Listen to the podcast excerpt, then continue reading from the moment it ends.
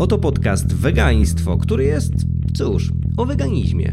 Nazywam się Adrian Sosnowski i stopniowo będę odsłaniał przed Tobą kulisy bycia wege. Jeśli ciekawi Cię, z czym to się je i nie tylko je, zapraszam do wysłuchania kolejnego odcinka pod tytułem Czy aby na pewno jestem weganinem?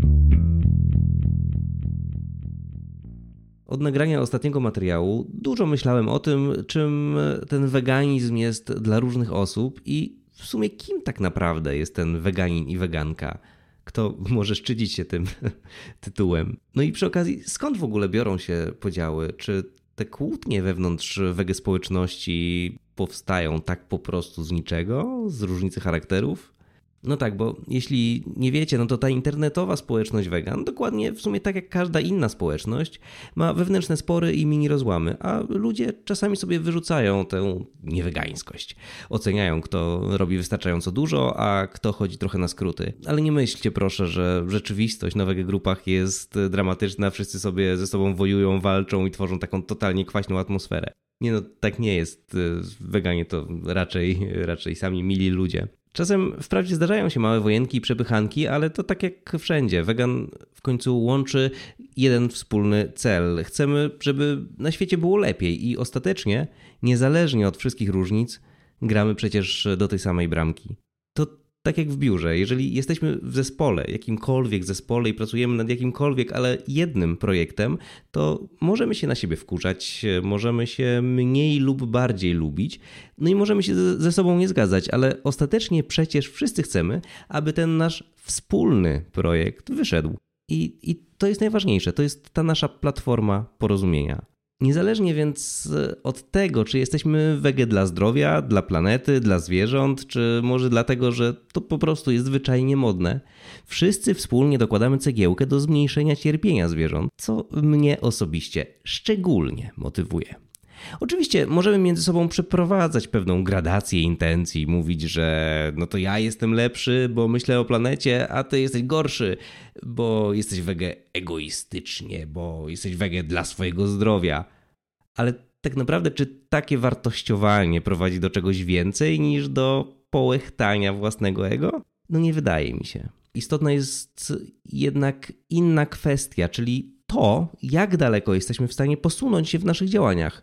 Czy chcemy być radykałami i krytykować innych z powodu jedzenia mięsa, czy może chcemy być aktywistami, jak na przykład Joey Carbstrong i nakłaniać przechodniów do weganizmu? Czy jesteśmy w stanie zagłębiać się w najdrobniejsze niuanse i wyszukiwać ukrytych, niewegańskich składników domowej chemii? Na przykład, czy po prostu naszym głównym narzędziem do budowania roślinnego świata jest niejedzenie pewnych produktów. Innymi słowy, czy po prostu ograniczamy mięso i nabiał, czy wchodzimy dalej i głębiej lub znacznie głębiej. Z mojego doświadczenia wynika, że rzucenie się na samym starcie na zbyt głęboką wodę zwyczajnie nie działa. Nie nauczymy się tam pływać, ale przestaniemy lubić tę wodę. Do wielu wniosków i zachowań trzeba dochodzić etapami. Można powiedzieć, że trzeba do nich dojrzeć, ale tak mentalnie, poprzez zdobywanie coraz to większego doświadczenia, większej wiedzy, większej motywacji. Krótko mówiąc, nie da się zgłębić wszystkich niuansów weganizmu naraz. To za dużo informacji i za dużo trudnych i czasochłonnych wyzwań. Co więcej, ja jestem przekonany, że większość nawet tych wieloletnich wegan nie zgłębiła wszystkich niuansów weganizmu i pewnie nigdy tego nie zrobi. Słuchaliście może poprzedniego odcinka? Mówiłem tam o weganach, którzy jeżdżą konno, po czym nieco później stanowczo stwierdziłem, że jazda konna w sumie nie jest wegańska. No i co? No i brzmi to jak paradoks, prawda? Ale czy aby na pewno nasza rzeczywistość nie jest pełna odcieni szarości? Czyli tak naprawdę takich drobnych nieścisłości, drobnych paradoksów? Ja jestem zdania, że samo pojęcie weganizmu jest bardzo ścisłe. To po prostu pewna filozofia zakładająca niewykorzystywanie zwierząt do jakiegokolwiek celu. Jednak to, czy my sami czujemy się weganami, czy jesteśmy we własnym mniemaniu wystarczający, by nazwać się weganami, no to już bardzo subiektywna kwestia. Z czasem może się okazać nawet, że nieświadomie robiliśmy coś sprzecznego z naszymi poglądami, ale to przecież nie zmieni naszych intencji. Może też się okazać, że w oczach niektórych osób nie jesteśmy tak gorliwi, jak powinniśmy być. Ale tak naprawdę co z tego? Idąc dalej, czy to, że przyrządzamy mięso, na przykład przyrządzamy mięso dla naszych znajomych, czyni nas gorszymi weganami? Czy jedzenie awokado, na które popyt przyczynia się do deforestacji lasów meksykańskich i w efekcie do cierpienia zwierząt, jest wegańskie? Idąc jeszcze dalej, czy trzymanie w domu kotów i karmienie ich mięsem czyni z nas gorszych wegan? Czy cheat meal od Wielkiego Dzwonu sprawia, że tracimy ten magiczny wegestatus?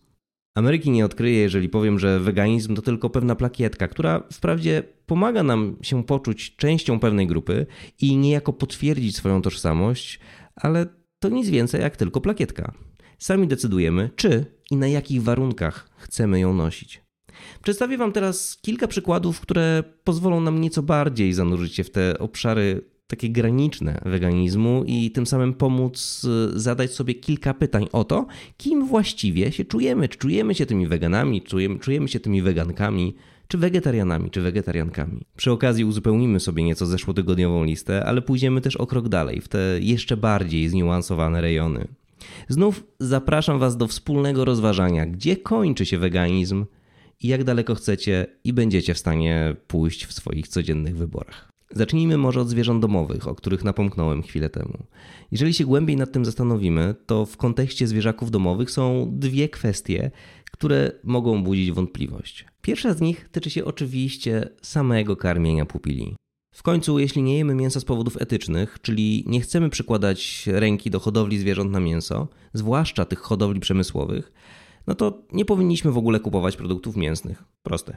Warto też podkreślić, że karmy dla zwierząt no raczej nie będą zawierały tego mięsa wysokiej jakości, czyli tego mięsa, którego produkcja jest droga. I tym samym oprócz zmielonych podrobów zazwyczaj w tych puszkach czy w tych karmach różnego rodzaju będą znajdowały się najtańsze składniki pochodzące z najtańszych źródeł, czyli z najgorszej możliwej hodowli przemysłowej. No to zdecydowanie nie jest nic dobrego. W takim wypadku, jeżeli chcemy traktować nasz weganizm holistycznie, no to powinniśmy przenieść go też na nasze zwierzęta i spróbować również karmić je wegańsko. No właśnie. Przeciwnicy weganizowania świata mówią często o lwach i o tym, czy my jako weganie te lwy też chcielibyśmy karmić trawą. Taki argument to jednak tylko marna zaczepka. Dzikie zwierzęta w końcu jedzą mięso nie dlatego, że lubią jego smak po usmażeniu, jak my, jak ludzie, tak? Czy dlatego, że dostają je w misce już przygotowane jak zwierzaki domowe, tylko jedzą to mięso dlatego, że są predestynowane do jedzenia mięsa i polują, no albo jedzą padlinę, by po prostu przeżyć. A to jest zupełnie inna sprawa. Natura ze swojej zasady, w swojej istocie jest okrutna, ale natury przecież nie zweganizujemy. Jednak nasze zwierzęta domowe już niewiele mają wspólnego z groźnymi drapieżnikami. Psy nie polują na antylopy, koty domowe nawet jeśli złapią mysz, to i tak śpią z nami potem w łóżkach i potrzebują głaskania. To nie są już dzikie zwierzęta. No ale wróćmy do wegańskich karm. Temat jest nadzwyczaj skomplikowany, bo mamy zagorzałych zwolenników tematu i jeszcze bardziej zagorzałych przeciwników. Każdemu z nich zależy na tym, by nie krzywdzić zwierząt, bo każdy z nich w jakiś sposób kocha psy i koty. To nie jest odcinek o wegańskich karmach, tutaj żebyśmy się nie zrozumieli źle, więc powiem krótko.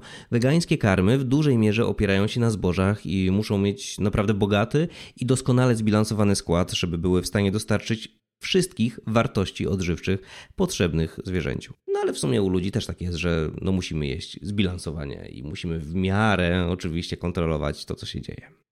No ale najważniejsze, z moich informacji wynika, że psy da się zweganizować bez żadnej krzywdy.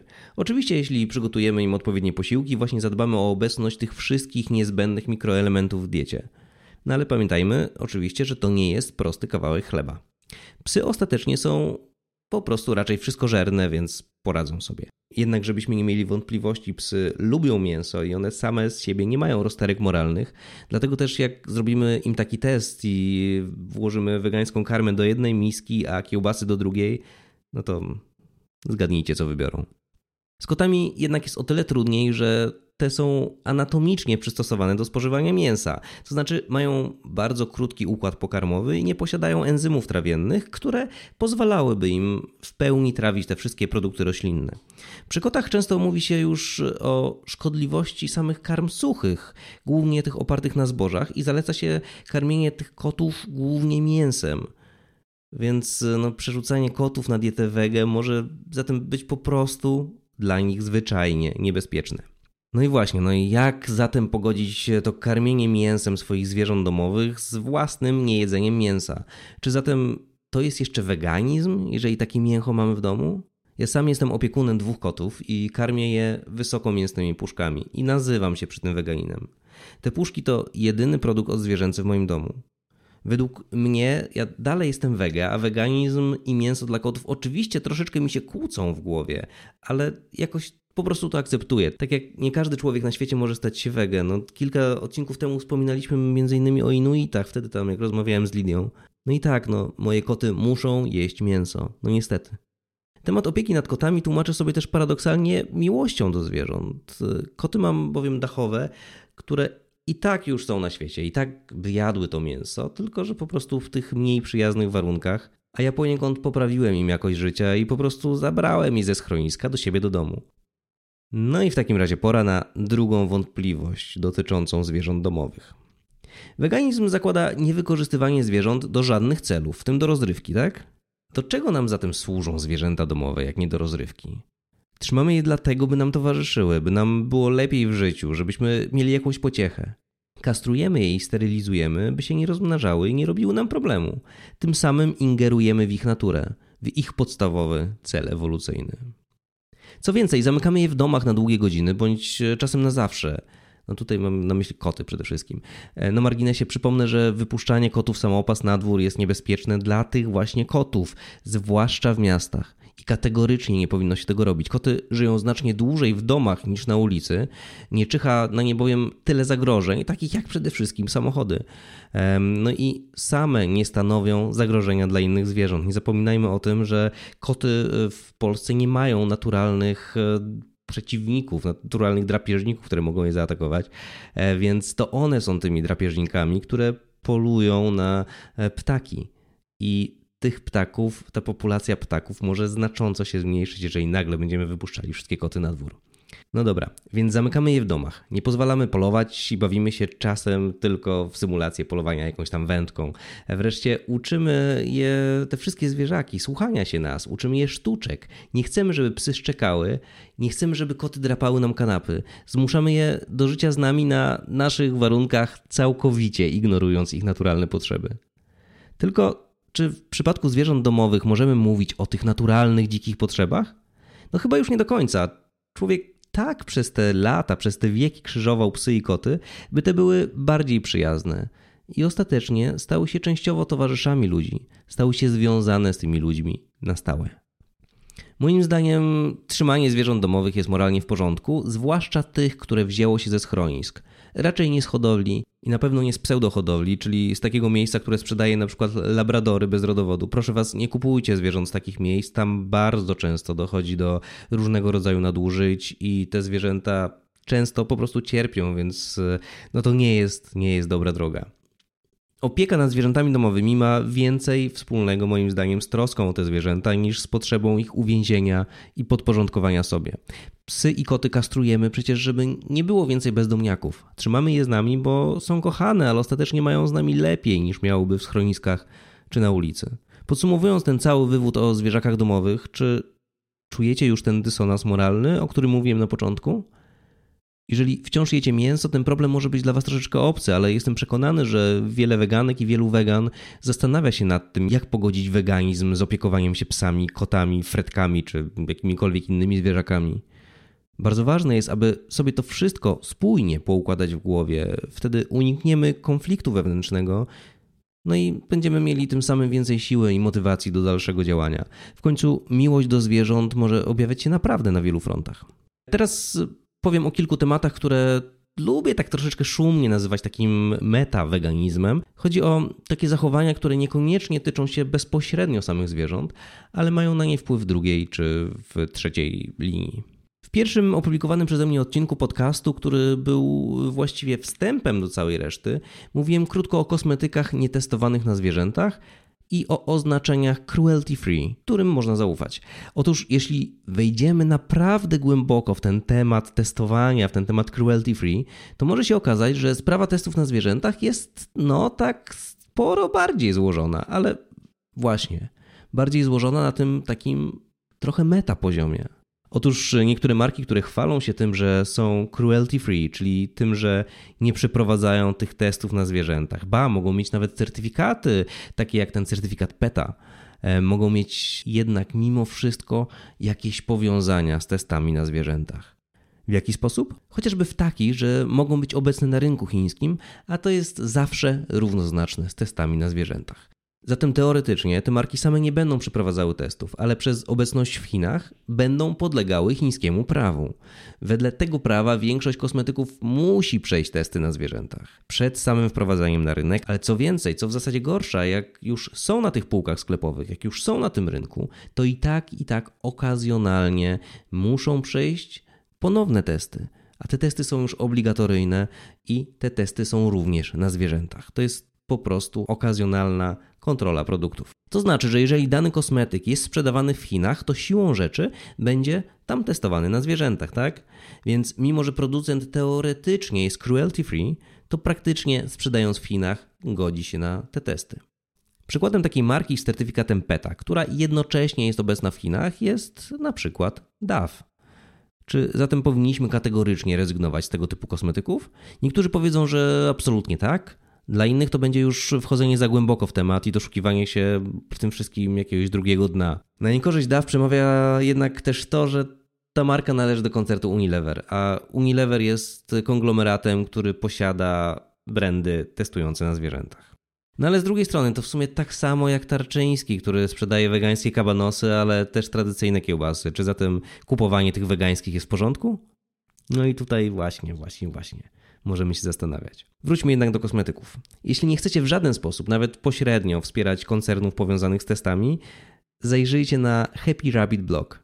Happy Rabbit ma też aplikację, która naprawdę znacząco ułatwia życie na zakupach. Żeby było jasne, to jest w ogóle polski blog, on jest w całości po polsku, więc tutaj nie ma żadnego problemu językowego. Autorka tego bloga wraz ze Stowarzyszeniem Kosmetyki Bez Okrucieństwa robi dogłębny research i sprawdza, czy dany brand nie testuje na zwierzętach, nie zleca testów, nie stosuje składników testowanych na zwierzętach, nie zleca testów składników na zwierzętach. Sprawdzają też, czy taka marka jest obecna na rynku chińskim i czy ma powiązania jeszcze z innymi koncernami testującymi na zwierzętach.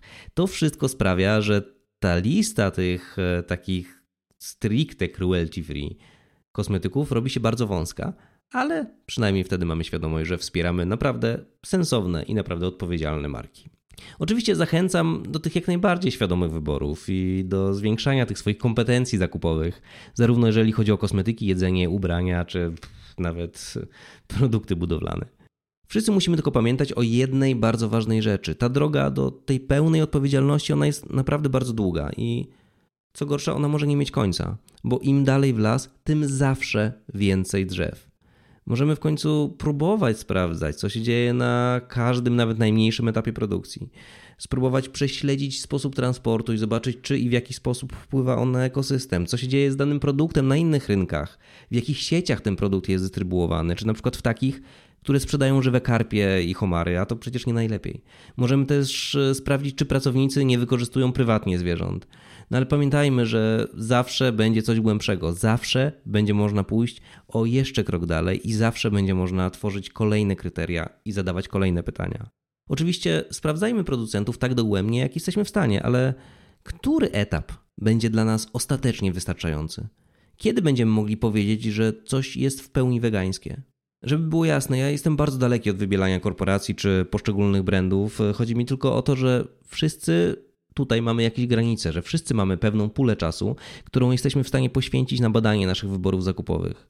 Sprawdzajmy więc produkty na tyle, na ile możemy i na tyle, na ile starcza nam czasu. Ale miejmy świadomość, że granica, którą sobie wyznaczymy, u każdej osoby będzie inna. W końcu zakupy to tylko część naszego życia i nie możemy zapominać, że konieczna jest przecież przestrzeń na resztę.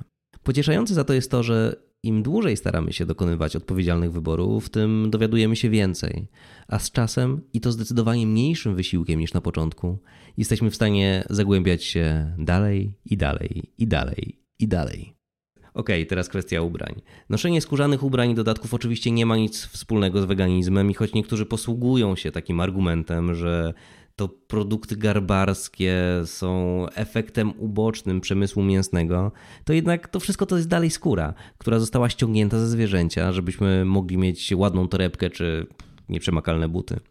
W tym noszeniu skóry jest coś zarówno niepokojącego, jak i też bezpośrednio sprzecznego z troską o zwierzęta.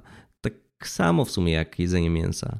Z kolei możemy też spojrzeć na wełnę. Wełna pochodzi od zwierząt, które zazwyczaj są tak zmodyfikowane genetycznie, że już trzeba je strzyc, bo w naturalnych warunkach wełna po prostu w pewnym momencie przestaje rosnąć. Tak jak, nie wiem, włosy na rękach na przykład, czy na nogach.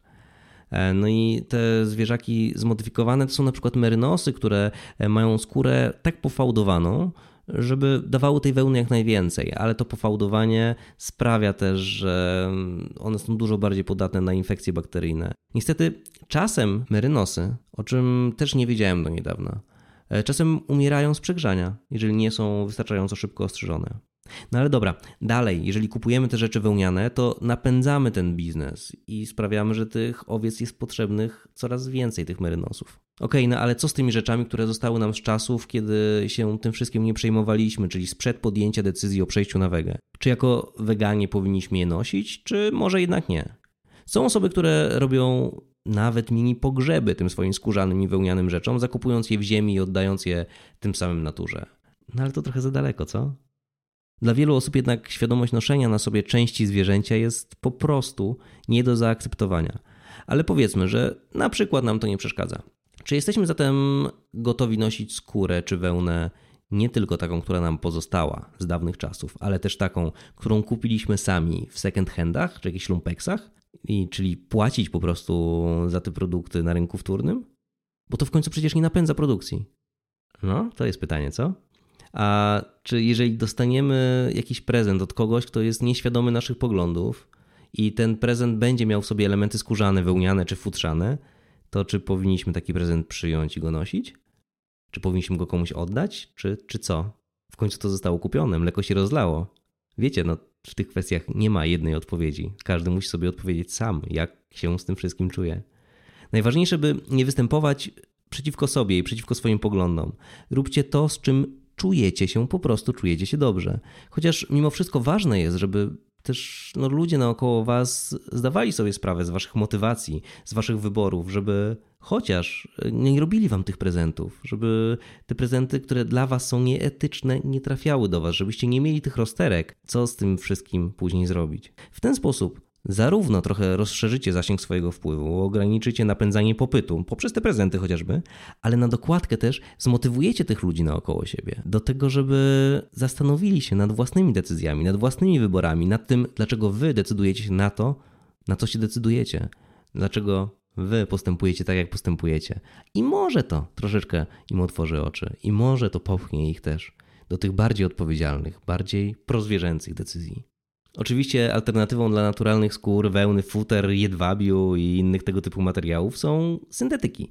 No ale tutaj z kolei też dotykamy w ogóle tematu ekologii. W końcu wełniany sweter jest organiczny, czyli jest bardziej neutralny dla planety niż sweter akrylowy. A kiełbasa wędzona w małej wędzarni nie jest zapakowana w plastik, tak jak niemalże każda wegańska niby kiełbasa. W ogóle wegańskie ubrania i opakowania wegańskich półproduktów to plastik, plastik, plastik i bardzo często jeszcze więcej plastiku. No właśnie.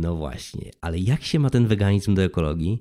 I to jest tak ciekawy temat, że nie chcę o nim teraz za dużo mówić, bo szykuję się powoli do całego odcinka dotyczącego tej wegeekologii. Nie mogę teraz jeszcze niestety ogłosić sztywnej premiery, ale na pewno będzie ona jakoś w niedalekiej przyszłości. Teraz tylko powiem, że da się ograniczać ilość plastiku będąc wege, da się nawet go sprowadzić niemal do zera, da się też kupować ubrania naturalne i jednocześnie wegańskie, a nie wszystkie te ubrania syntetyczne, na przykład poliestrowe, muszą być przy okazji złe dla planety. Ale to już taki off-top, zupełny off-top, o tym kiedy indziej. Trochę się rozpędziłem.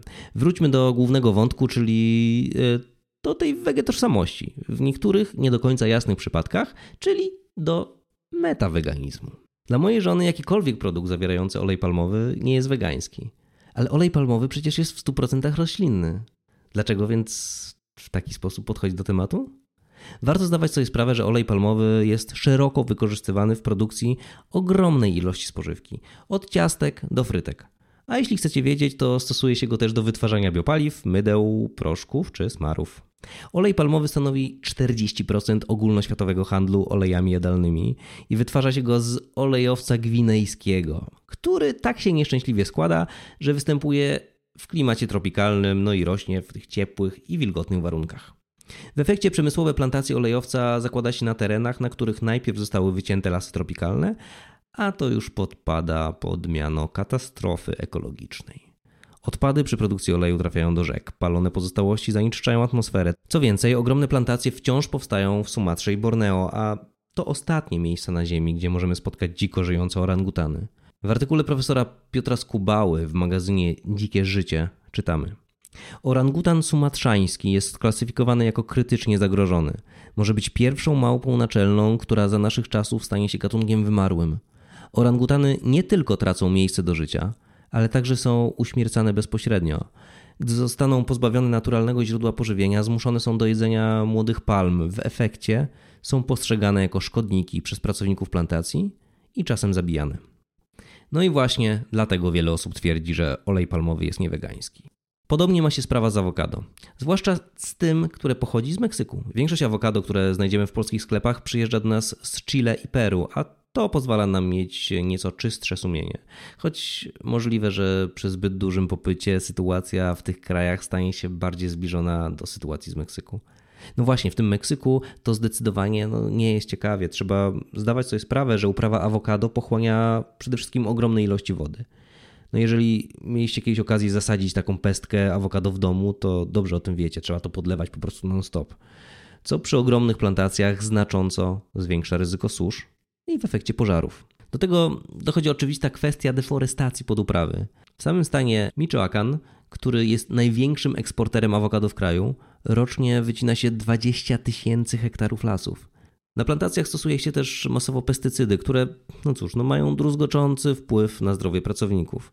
Na domiar złego w produkcji awokado w Meksyku duży udział mają kartele narkotykowe, które masowo ściągają haracz od plantatorów i przymuszają ich do zwiększania obrotu za wszelką cenę.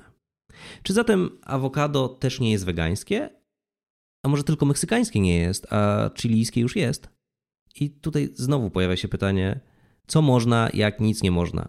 Co jeść, skoro najlepiej nie jeść? Złoty środek u każdego leży gdzie indziej i niestety musimy odkryć go zupełnie sami. Pewnie po tym wszystkim zastanawiacie się, jakie ja mam podejście do tych poszczególnych tematów. Ja, Adrian, do tych tematów, które wymieniłem po kolei. Możemy zamknąć odcinek w ten sposób. Otóż o kotach już wam wspominałem wcześniej. W kwestii kosmetyków nie kupuję tych, które nie są cruelty free, ale nie zawsze daję radę bazować tylko na liście z Happy Rabbit. Jem wegańskie produkty niewegańskich producentów. Ze skórzanych rzeczy noszę jedne buty i jeden pasek, które mam sprzed mojej WGR-y. Nie używam w ogóle rzeczy wełnianych. Staram się nie kupować produktów z olejem palmowym, a awokado jem tylko z obszarów, na których nie wycina się masowo lasów. To tyle. A ty? Jaki masz do tego wszystkiego stosunek? Na koniec jeszcze zapraszam was na Wegaństwo na Facebooku i na Instagramie. Obserwujcie, komentujcie, dzielcie się swoimi przemyśleniami. Do usłyszenia za tydzień.